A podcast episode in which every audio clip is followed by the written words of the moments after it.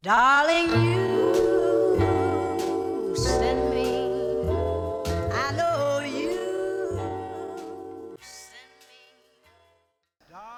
Bueno, y de ahí, entonces, pues según me estabas contando, de ahí cómo pasó la decisión de, de estudiar ingeniería mecánica y creación y todo esto, a quiero estudiar derecho. Sí, pues mira.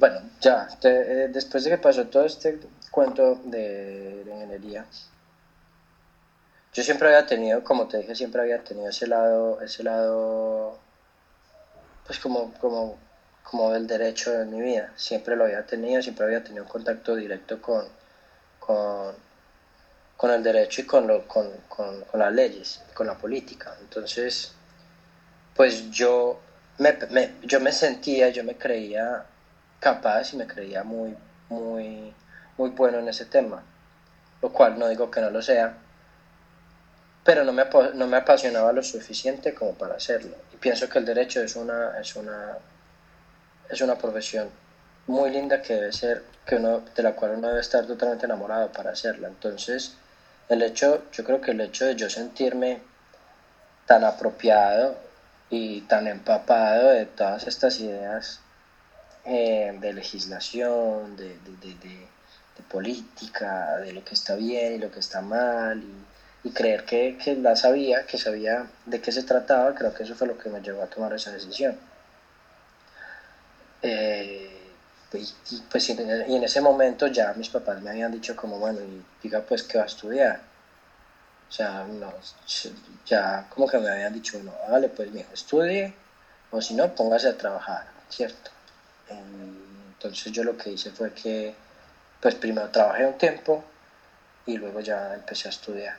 Trabajé, no, trabajé tres meses yo creo, pero era tres meses pues como para, que era pues, como para tener plata para mí, me imagino, no, es que yo tenía como 18 años, no me acuerdo mucho, pero sí, sí, sí que sí trabajaba, trabajé unos meses, trabajé con mi tío y, eh, y nada, y luego empecé a estudiar, empecé a estudiar y cuando empecé me acuerdo mucho una clase que me gustaba mucho, que se llama Derecho Romano, me gustaba bastante y, y empecé y empecé bien, empecé bien, pero es lo que te digo, el derecho es una carrera que, que requiere mucho amor.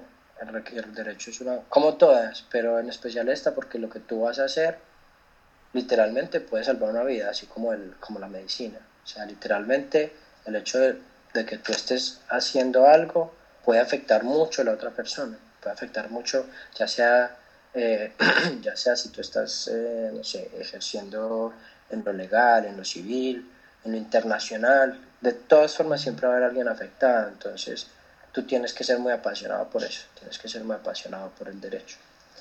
Y nada, entonces yo seguí, pero yo iba estudiando y yo llegué a un punto en el que, en el que, bueno, perdón, me extendí más allá de la pregunta, pero llegué a un punto en el que, en el que yo ya no me encontraba a mí mismo, llegué a un punto en el que yo ya no sabía más quién era, y llegué al punto en el que yo pienso que todo mi mundo se volvió, pues, eh, no sé, mi novia, ¿cierto?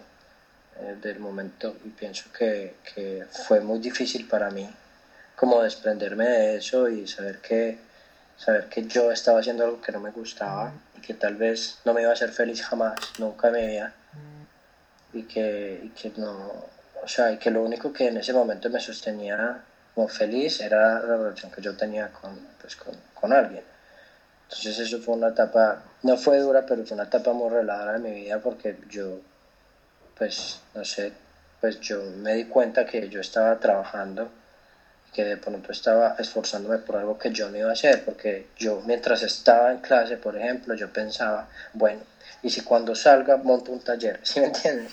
Cosas que, cosas que, que no tienen nada que ver con lo que yo estaba haciendo, porque yo estaba, estaba de pronto, me estaban enseñando cómo tenía que indemnizar a alguien o me estaban enseñando, enseñando no sé, cualquier cosa súper de derecho.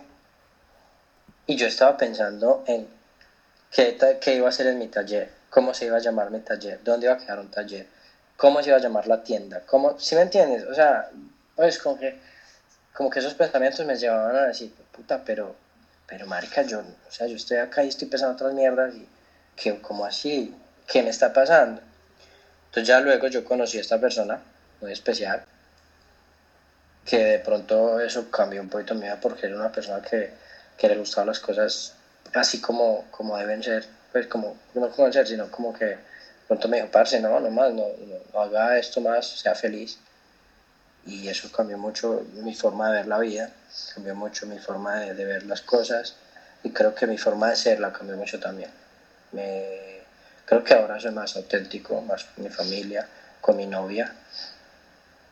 Todo, pues creo que soy una persona diferente gracias a toda esa situación que viví en la universidad, el pensamiento que tuve, todo. Bueno, tú me decías que fue una persona que te dijo en el colegio que de pronto te iba a gustar esta carrera, na, na, na. ¿Tú Sí. piensas que arruinaron tu sueño de crear por una mala guianza? ¿Qué ¿Piensas que fue solamente eso lo que hizo que tú ya casi que no supieras qué querías hacer? No lo arruinaron, pienso que lo, lo retrasaron mucho. Porque si alguien, si digamos esta persona se, toma 10 minutos más, digamos, para hablar conmigo, y no se queda con la primera respuesta que le di, sino que me dice, bueno, pero venga, usted lo que quiere es construir como el corazón, o usted quiere ver- construir cómo se ve. Y si yo le digo, no, es que a mí me gusta es cómo se ve, él se va a dar cuenta que yo no estoy para lo que él pensaba que estaba, ¿cierto?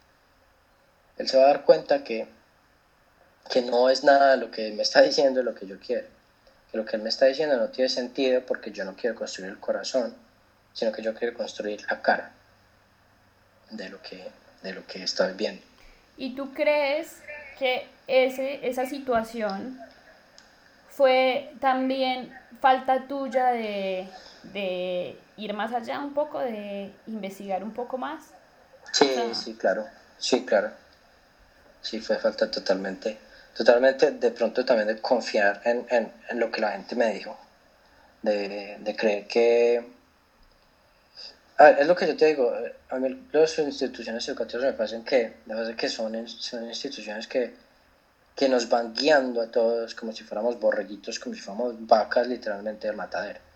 Entonces todos te van guiando hasta que sales y todo, entonces tú sales con una vocación que supuestamente tienes.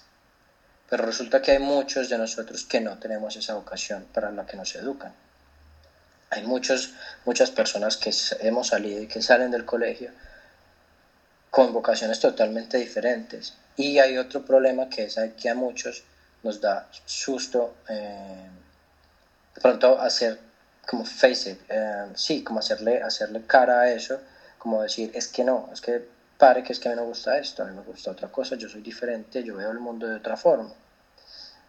Entonces, sí, pues pienso que, pienso que, que, que, perdón, ¿cuál era la pregunta? Espérate, se me, me, me, me apasioné mucho con ese tema y me fui por otro lado. No, está bien, que lo que te decía era que si era falta, había sido falta tuya de ir más allá. Ah, ok, sí, sí, es falta mía, pero también es, es misleading, es, es simplemente como que lo van llevando a uno por, por un lado en el que uno no cree que está bien, pero al final no lo está y le pasa lo que me pasó, que pues que se escoge, que se va y escoge cosas que la verdad no quería hacer. Ok, ¿tú piensas que si tú hubieras decidido estudiar o hacer lo que estás haciendo hoy en su momento, tu realidad y tu familia y todo alrededor tuyo lo hubiera aceptado como tal? En ese momento, En ese momento, en el, pues cuando te ibas a graduar del Sí. colegio.